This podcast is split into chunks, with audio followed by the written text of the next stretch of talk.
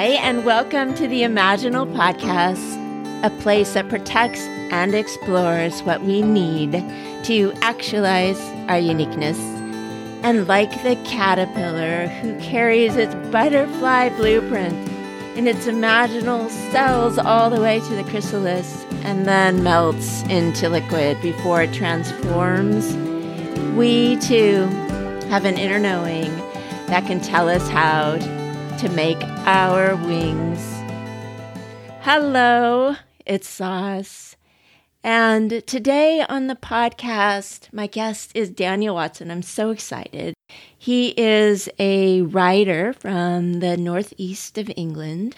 And I originally met Daniel because he is the partner of Alexis, someone whom I hold extremely dear in my life and who I've been very close with for many years. On a side note, Alexis has helped me in ways beyond what I could ever thank her for on both this podcast and my website. Basically, if there is any cool part of the design element or written copy, those parts were probably either written or edited by Alexis, or by Joe Casey, whom I also mention. They have helped me so much, so much. Anyways, Daniel and Alexis are just amazing people, and they are more than a couple decades younger than me, yet they never make me feel like I'm out of touch or that we can't relate to one another, and we have formed such a special friendship. And Daniel today comes on the podcast and he talks about the concept of personal truth. It's something that he has been contemplating and writing about for a while. And he also shares in the most sweetly captivating way memories of his childhood and how that's impacted him as an adult. And he brings together both intellect and emotion in a way that literally left me unable to kind of form my sentences at times. And I think you will find that his candor will be an invitation into your own. So here is my conversation with Daniel. Daniel, I'm so glad we're doing this. Thank you so much for inviting me, Sauce. It really is an honor. It's a privilege to be here. It's funny because we've been talking about this podcast for maybe 2 years or something. I've been sitting on it for a little while. Yeah, it's been in a nation stage for quite a while. That's a nice way of saying it. I've loved the conversations that have led us to this point, though, and you have helped me so much to get this off the ground. So stop it, Sauce. Like, you inviting me here is just a wonderful thing. I'm so excited to be here. So Daniel and I are prone to long talks, along with his wife, whom I adore. How would you say we know each other? Well, we met through Alexis, with whom you've had a very close relationship for many, many years. But, you know, just as you two are, we are kindred spirits as well. I can remember the first time we met and just the instantaneous depths we were able to plumb in our conversation emotionally and spiritually was quite flabbergasting, actually. It's a very rare thing to be able to do that with someone, but to be able to do it with someone instantaneously is nothing short of miraculous. Same. Yeah, we went right into it with so much ease, and it touched me. And we've continued to have conversations around the regular ever since. We've plumbed even further depth. We've scraped the bottom of the Mariana Trench. Indeed. And we'll see where this takes us today. Yeah, absolutely. Daniel is a writer, as you probably heard from the intro. And he wrote a piece. When did you write that short story? Last year, maybe. Probably around this time last year, actually. Yeah, he knows exactly which piece I'm talking about, because it took me. I mean, that piece, he wrote something that hit a place in me that had probably never been touched to that degree. And I didn't really even know how needful it was. And it had to do with seeing my parents pass, which was way back in 2002. And I didn't realize how lonely I was in that place. And I also didn't realize just how nuanced the situation was, and that someone could put words and images and story to something that I had kept in some corners of myself. It's not that I didn't want to talk about it, it's that I didn't know how. And I read his piece. And I mean, Daniel, I called you sobbing. I don't even know that I was getting any words out. It was a hard, long cry, and a good one. It wasn't, it was the most welcome camaraderie I could have ever imagined. And that is the kind of writer and person that you are. And in these discussions over time that we've had together, and also in me sharing with Daniel and Alexis what imaginal selves are and how they impacted me and why I wanted to do this podcast, there have been many things that Daniel's brought that have informed this podcast. And one thing in particular, subject. Either works. Particularly, there was something that he has been writing about and thinking about, pondering and sharing bits with me that I thought would be so perfect to put at the very cornerstone of this whole endeavor. And so I asked him to come on. Do you want to share about that just to start? Yeah, absolutely. Well, I mean, as you well know, Source, it's something that has been very much informed by our conversations and also the long conversations that I have with Alexis.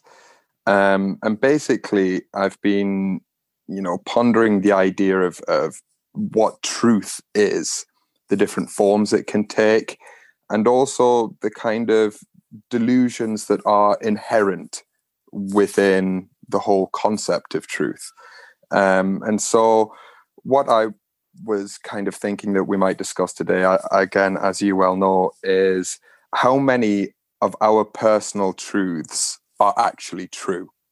So how many of the things that we consider ourselves to be, the characteristics that we believe are inherent within us, how many of those are actually there within us and are inherently a part of who we are?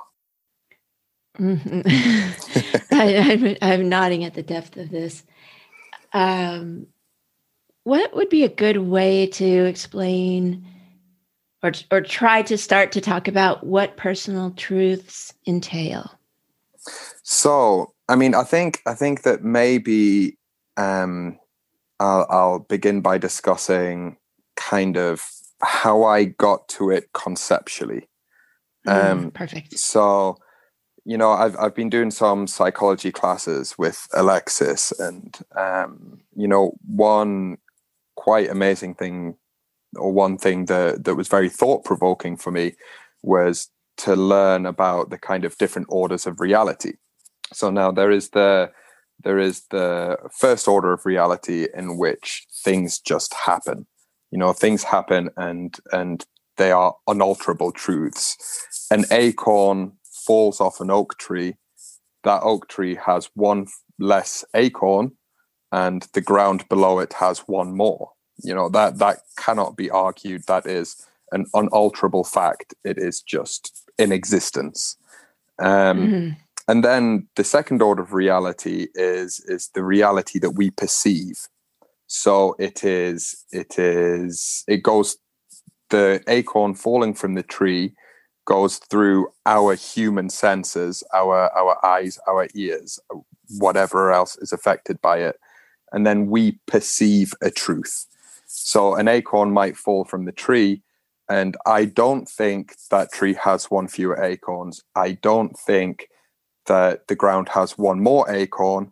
I think that a squirrel has one more acorn for dinner. Regardless of whether a squirrel ever finds that acorn, that is the truth that I leave the situation with.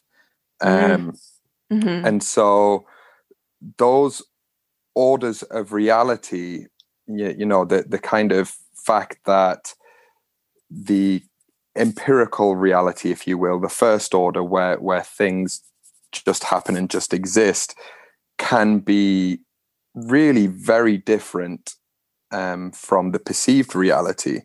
Then also got me thinking about, well, then if we relate reality to truth, which they are, you know, distant cousins of one another, distant synonyms for one another, then we have the first order of truth, in which, in the example I just used, the ground has one more acorn.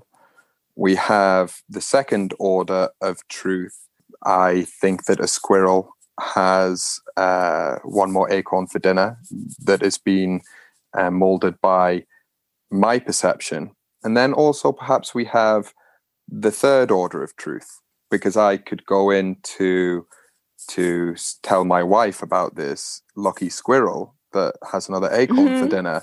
And she can be like, she might think, oh, he's adorable, or he's an idiot, whichever one. And then so the truth, the third order of truth then is the second order, but filtered through another kind of sensory group from another person.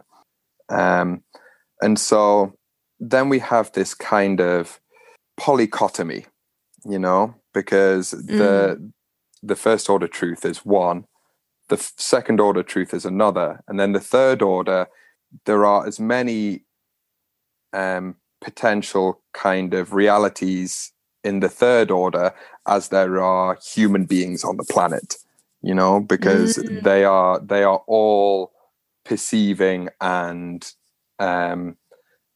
taking away their own truths from certain situations. So then when you relate that also to the self, you know, you have the first order self, in which you do something and that thing is done. There is no way of arguing against that fact. Then you have the second order of self, which is what you believe the truth of that situation to be. And then the third order of self, in which is what other people perceive to be the truth of your action. Maybe I haven't explained that completely concisely. It's kind of a complex concept that I'm still trying to get my head and my tongue around. But that's essentially the bones of it. Right. No. That sounded, that sigh was, or whatever that was of that sound that I just made, is just in reflection of all the different images and situations and things that crossed my mind, or things that landed on my heart as I was listening to you, because I can see how many times either I am perceiving something in the way that only I can, or I am being perceived in a way that only that other person can. And that only has to do with me, regardless of the situation. And then the situation brings so many variables. And so there are so many places that can happen. What about this keeps you so attuned to it? How do you think it impacts you, or that I'm asking you so many questions all at once, but how would it impact people? Well, I mean, so I can speak, I guess, directly of how it's impacted me, in that I have I'm certainly trying to be more aware of how I behave and how that behavior can be perceived, and also what colors that behavior, what leads me to act in certain ways, but also to perceive in certain ways, because your perception in one mood can be very different to your perception in another. Mm-hmm. So if you're happy, the truth that you take away from a certain situation can be very, very different to the truth that you take away from it if you are annoyed or frustrated or anxious. And so this kind of idea that truth, which is something that we're brought up to believe is so solid and so tangible and just exists in one form, is actually very fluid, and is a really kind of a delicate but dexterous concept. And, you know, one thing that I've been trying to do is to go into my past, which, as you know, Source, I've kind of avoided. In my life, I've avoided revisiting things that might have affected me in certain ways, and just try to live kind of a life oblivious to that. But I've been trying to go back and see how these events that have affected who I am have also colored the truths that I believed about myself and the truths that I kind of perceive of others.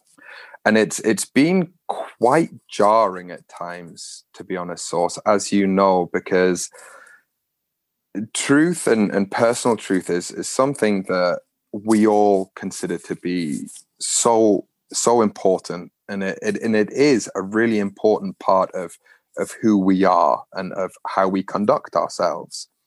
And to kind of discover that some of those truths that we've held about ourselves for decades are not actually necessarily so acutely true.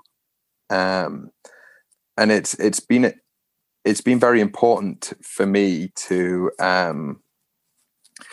kind of come to a greater understanding of those things, you know, that I might not be as kind of a person as I might like to think.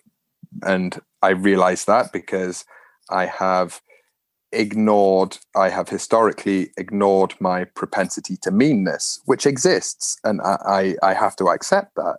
It is there. I can be vindictive. I can be mean. I can be cruel. It's a part of who I am. But I never considered that because it was an ugly truth. And I didn't want that to be part of me, so I didn't accept it.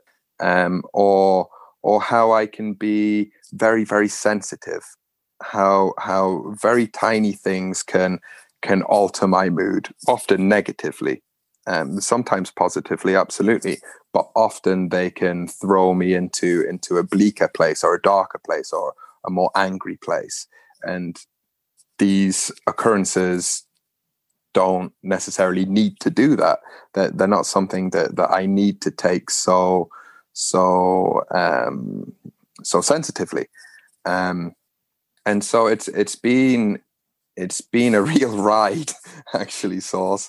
It's been really, really interesting, but also quite disorientating at times as well. I relate. Yeah, it is quite a relatable thing, I think. Mm-hmm. In these human forms, these incarnations that we are in, the lives that we've lived and the hurts that we've incurred and the ways that we hurt others. I think it's part of the human condition. I don't know. Yeah, no, the human condition. That's exactly the right way to put it, I think. Not to be glib. I feel like all of these are, not that you were being glib, but I mean, I'm trying, I don't want to put anything trite on what you said. I really appreciate your sharing. And I think that everybody can relate when they think of the arguments that might happen in a relationship or a partnership or amongst family members or friends or even strangers. You know, there's something especially if there's an overreaction or something, there are something at the crux of it that is often held by a past wound, or if you were, I'm not an expert in Jungian psychology. I'm not a psychologist, but the idea of the complex, it's these parts of us that split off.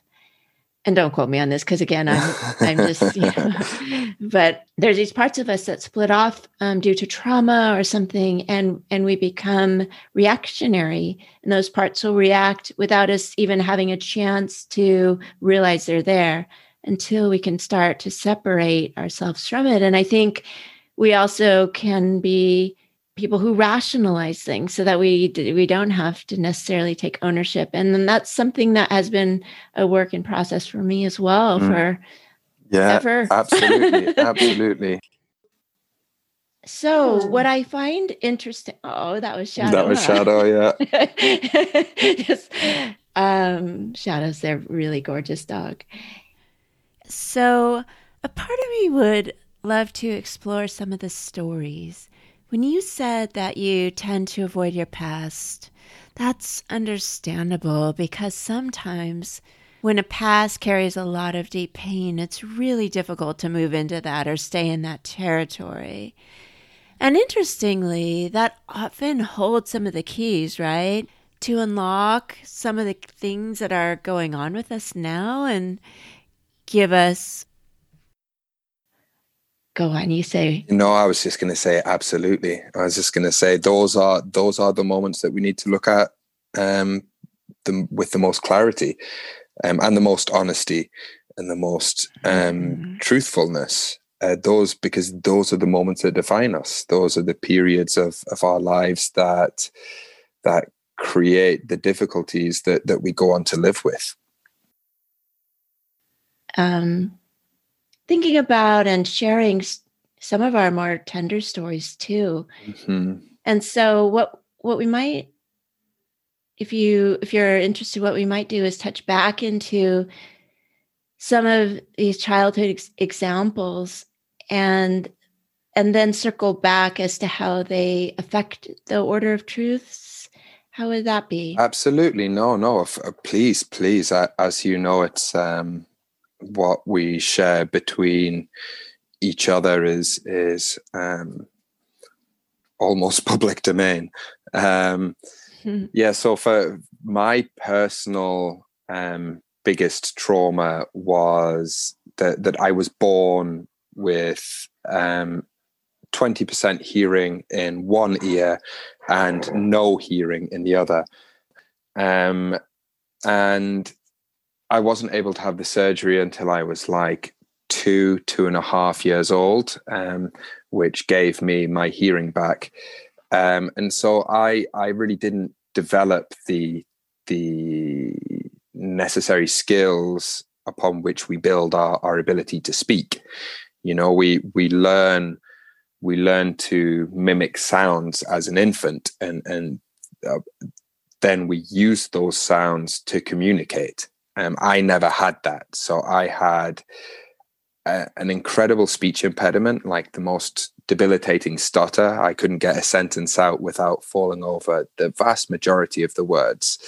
And I also mispronounced certain sounds like SH or J or like a soft G.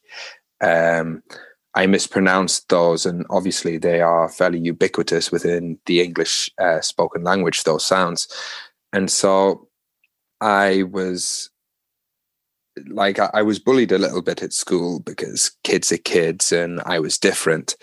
But I think the biggest trauma came with regards to, you know, trying to speak to people, and just that well of shame that instantly erupted and washed over me whenever I spoke to someone, be it, you know, my mother, my best friend.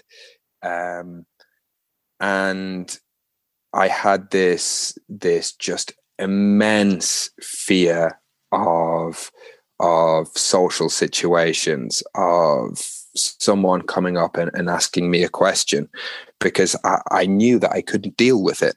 I couldn't respond the way that the other human beings my age, younger and older, could. And so the one thing that lingers with me, and the I can still feel even now just thinking about it, is that everyone looked at me with pity. You know, I was a pitiable young boy. You know, it's not their fault, but to be constantly looked at with pity ingrains within you that you are a pitiable figure, rightly or wrongly. It makes you feel like you are not worth what other people are worth. And, you know, as a child, you don't have the cognitive reasoning to be able to break that down, and to be able to break down the concepts of value, of you know, depth of spirit or soul or whatever other layers there are to a person beyond that kind of surface layer that is put out into the world and colors other people's perceptions of you. You're not able to look at that. You don't know about those other things. So your entire world then becomes the second order of self being concerned with the third order of self. And you get stuck living in this reality whereby everything is about perception, and the importance of how other people perceive you is infinite. It is everything. Mm. And so, you know, I've kind of, when I learned how to speak properly, it was actually my speech therapist told my parents that I should get a dog. And they got me a little black Labrador puppy when I was 10 years old. And I can remember walking around. I used to drape him around my shoulders when he was a puppy. And I can remember walking around and constantly saying to him, "I love you, Sam. I love you because you don't judge me." And but having that freedom, that space whereby I could escape that second order of reality, considering the third order, where that just, it didn't exist anymore, because this little puppy just loved me. He loved playing with me. He loved being with me. And I could forget about that. And so I had this freedom to just speak, to just talk. And it was all I needed. It turned out, I think. But then, you know, this kind of obsession with the third order of self has really colored the rest of my life. You know, this almost obsession to be liked, to be admired, I think is the word I'm looking for, because admiration was something I never had as a little boy. And, you know, or that I never perceived that I was given. Other people might have admired my strength or my, you know, bravery or whatever it was, but I never saw it. I never saw that. I just saw the kind of pitying stares that they shot me, you know. And so obviously once I was able to speak, I kind of left that young, scared boy behind. But as you know, that young, scared boy will come back to the surface whenever there's a situation in which I feel ashamed, or I feel scared, or I feel anxious. And I go back to that little boy, because he is the one that that holds those sensations. He's the one that's most familiar with those sensations. So he comes out then.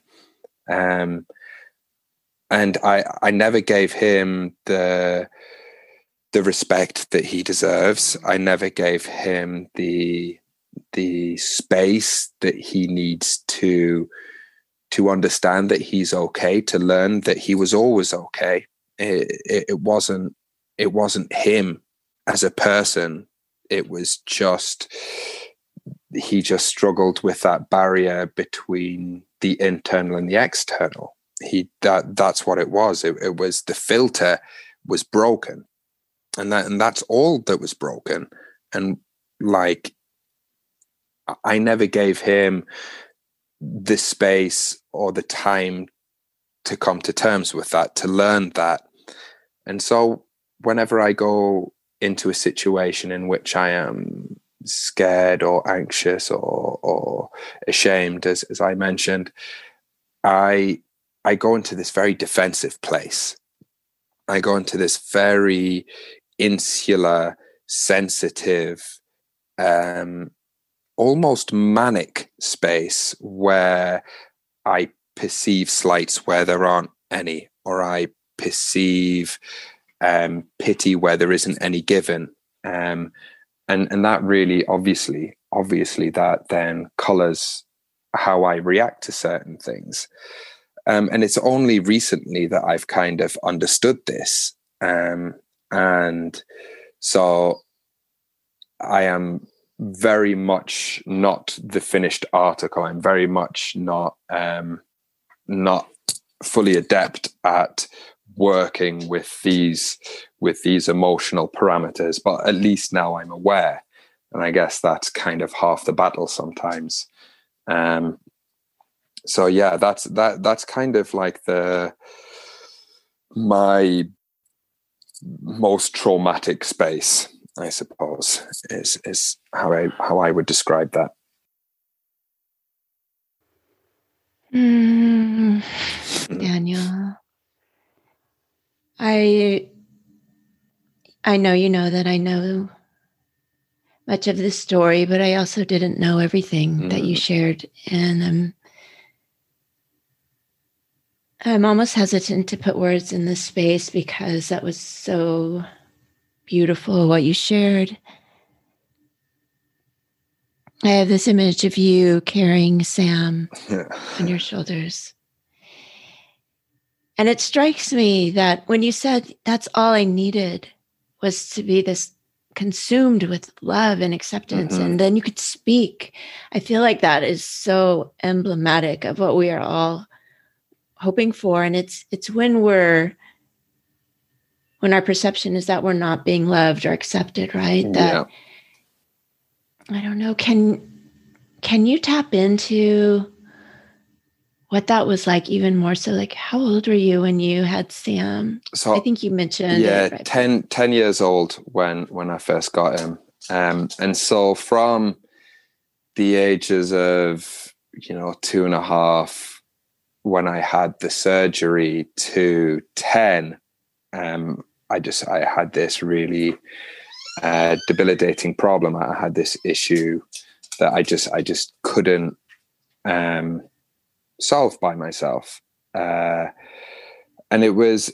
I mean, as you can imagine, it's difficult to be perceived as different at any point in time, and it takes a lot of strength to be able to live with being different. And it's a strength that I doubt many children possess, and a lot of adults don't possess either.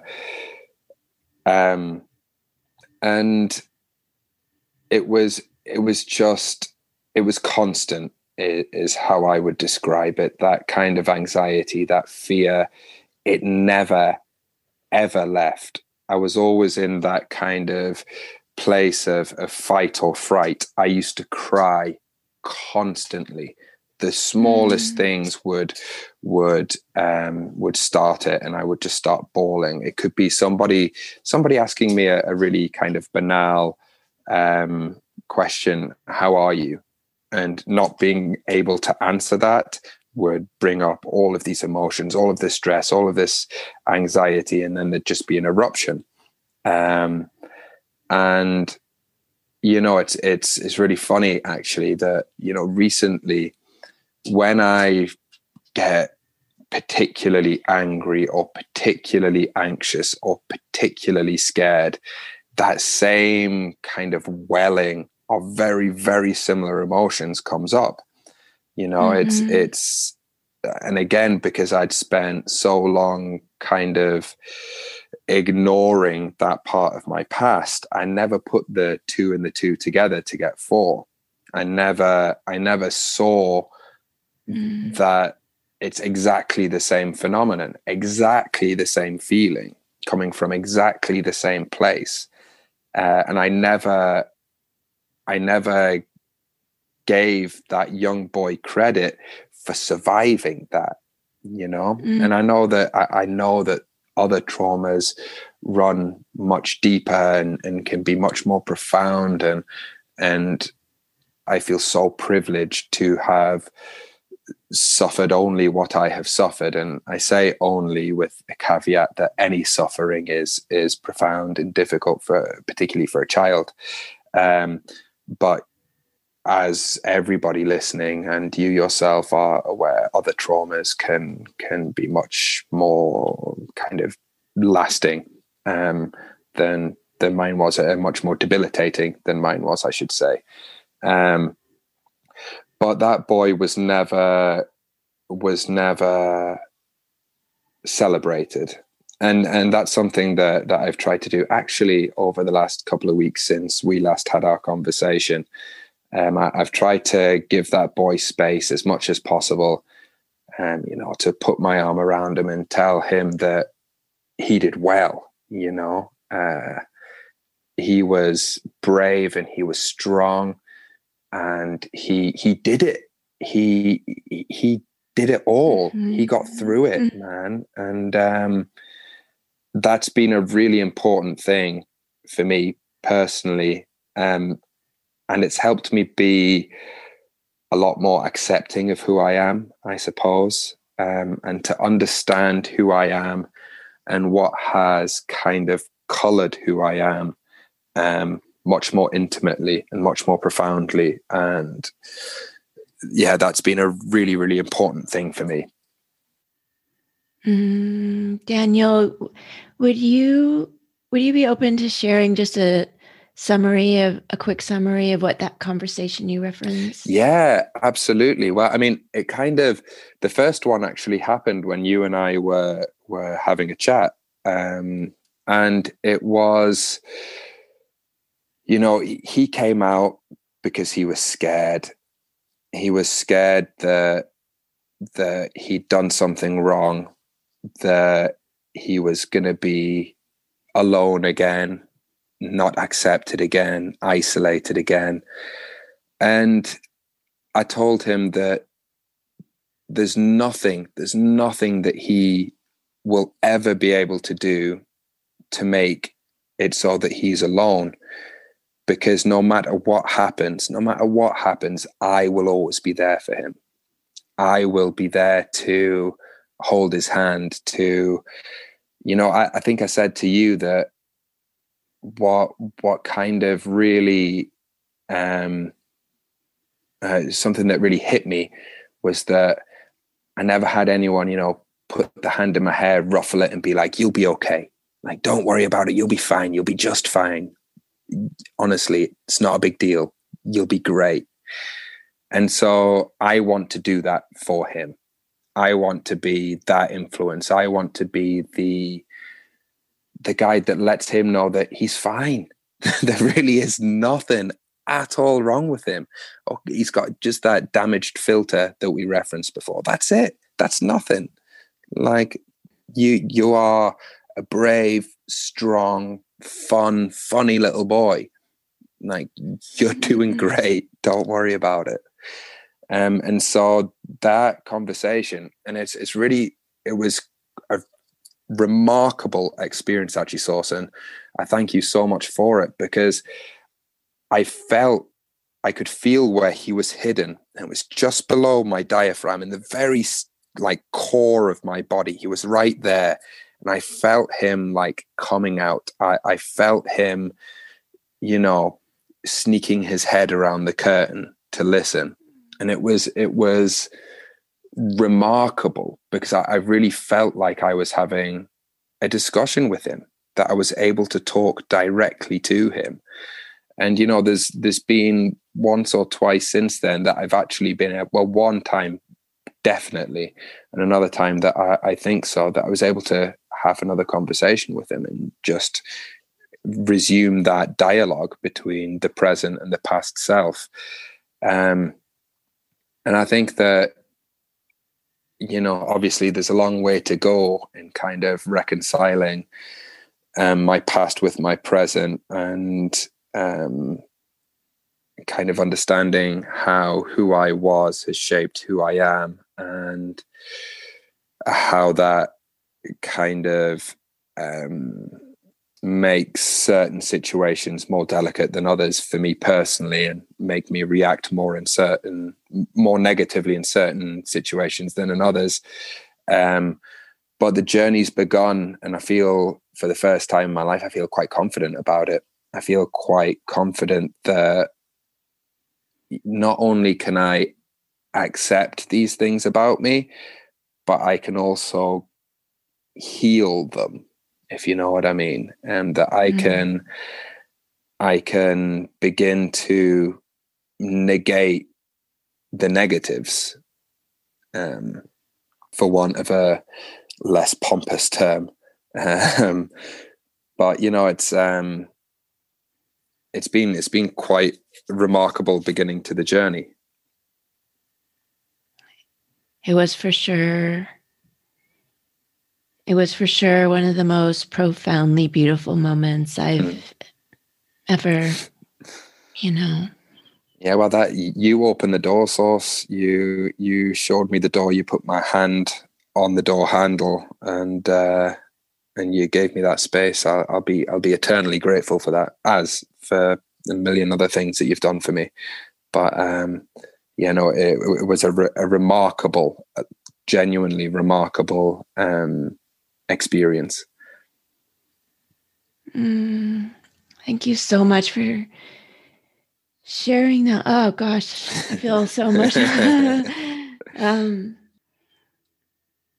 What would you? Oh, it's so hard for me to return to the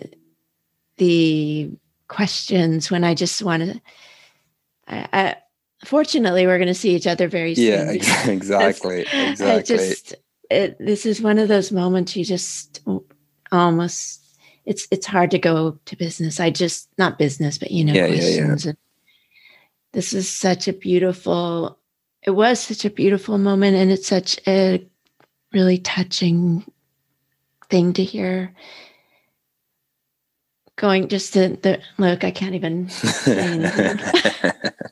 anything. But thank you for sharing. I feel like this will be so touching for people and so helpful, because a lot of times we are so intolerant of our past selves, and we become the predatorial voices. We start repeating whatever the bully said or whatever situations put us into shame. And I know not one person who hasn't felt these darker areas or these shameful areas that they feel like they have to hide or that they want to be liked. Even as adults, we bring that into our adulthood, and it informs our behavior. And the more we start to go back to these places, right, and bring a self of healing and a relationship, like you were saying, then that changes things. What would you give do you have words of encouragement for people? Because I'm sure this is relatable. Yeah, I mean, kind of going back to the kind of liberating point of everything being true about you, is that in your weakness, there is strength. In your pain, there is joy. In your suffering, there is ease. like I do believe that everyone has this kind of well of strength within them. Sometimes it gets kind of hidden under layers of anxiety or self-loathing or, you know, whatever it might be. But I've seen with my own eyes, and I've also experienced amazing things and wonderful things that are just like beautiful examples of just human profundity and kindness and strength. You know, you're like, you are an example of that, Source. Like I admire your strength and your you know, your generosity of spirit and your kindness, just more than I could ever put into words. And you know, my wife Alexis is just this beacon of strength, this absolute monument to the kind of the strength of the human spirit as well. And so, yeah, what I would say to people is don't let your inner voice be the only voice that you hear, or don't let your inner voice be entirely negative. Every time you think something negative about yourself, try and think of the positive spin of that same thing. You know, like, for example, take me, for example, when I would think that I was, you know, an idiot for not being able to say a simple sentence, look back at that exact same moment and say, you know what, kid, you were really strong for knowing that you weren't able to say that sentence, but trying anyway. You know, that's amazing. That is such bravery and such strength. And that needs to be acknowledged, you know? So try and find the goodness, try and find the strength, try and find the positive and the negative, because it is always there. And it's often more profound because it's hidden in the negative. It's often more important because it's swaddled in this kind of seemingly impenetrable barrier of difficulty. And if you're able to kind of bore through to it, then you'll find just the most beautiful things, and you'll discover the most amazing things about yourself.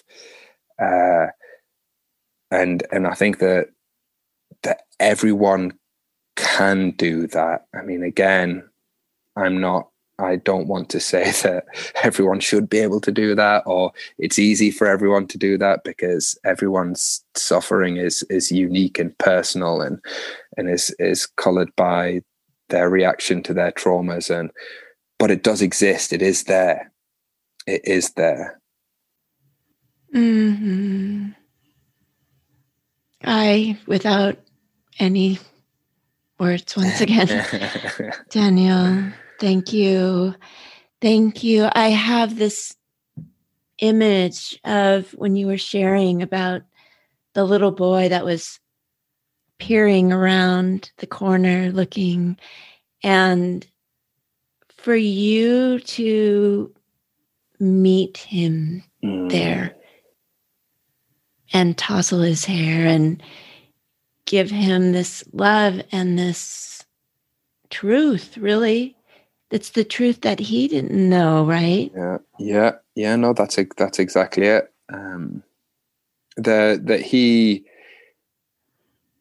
That he didn't allow himself to know. I think that's it. It's a truth that he hid from, like he hid from everything else. Because as we all know, when you're in a negative space, it's almost comforting to not think of the positive. You know, that there's almost like this negative feedback loop that there is some kind of almost masochistic satisfaction in finding yourself in, like nothing's okay and nothing can be okay. And I think that I have been and am still often very guilty of wallowing in that space. But to kind of, to meet the little boy and to tell him that he wasn't alone, to tell him that I knew what his suffering was as well. I think that was a big thing, that our suffering is so personal to us. Nobody can know. Someone can go through the exact same trauma as I went through, the exact same situations, and their suffering would be different to mine. And so to be able to tell him that I knew, that I know what he went through, like exactly. I know exactly what he felt, and I know like intimately every detail, that he isn't alone in that suffering. I think that was very important for him to hear as well. Oh, that's so intimate. You are the one who knows exactly everything. Exactly.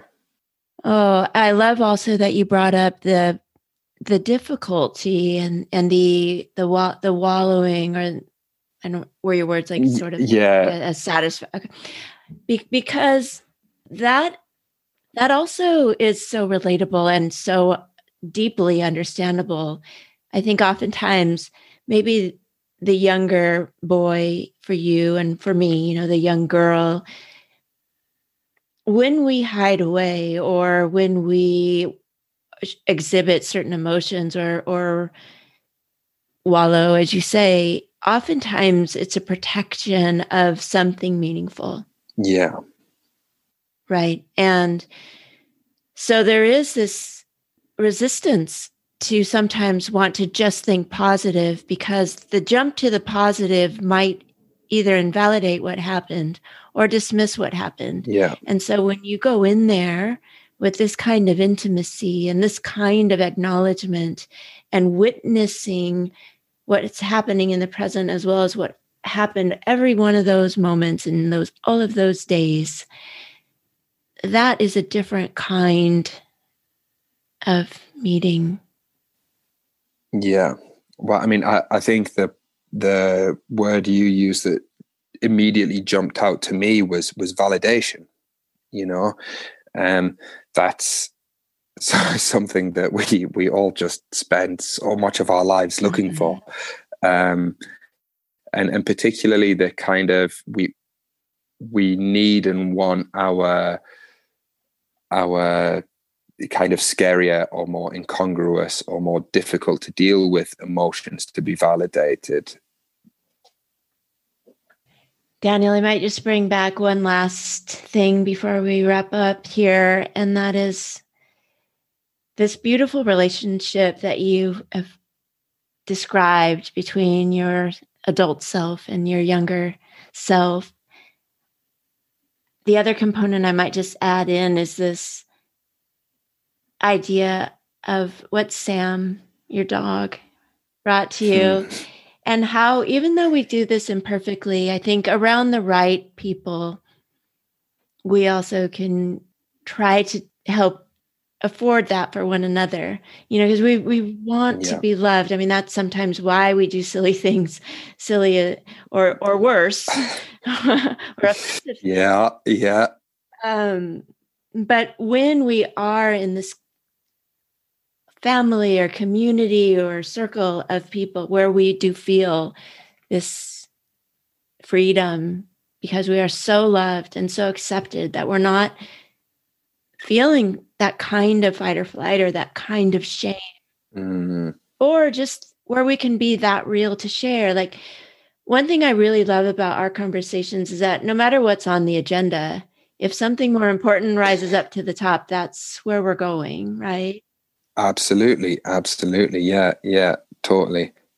I feel like it's almost a good feedback loop in a way, because what if I was to speak for myself, those times of insecurity or the times I need validation or that I feel I'm overreacting or whatever. And there's a young part of me that is feeling misunderstood or is being reminded of times of bullying. And by the way, I think so many people can relate to this idea of bullying or being on the outside. Yeah. And so this will probably, absolutely, you know, something that everyone can relate to. And this person, adult or child, this person, I am looking for love. That is why the bottom line of what really means anything to me in this world is I want to be able to love people. I would love to be loved back.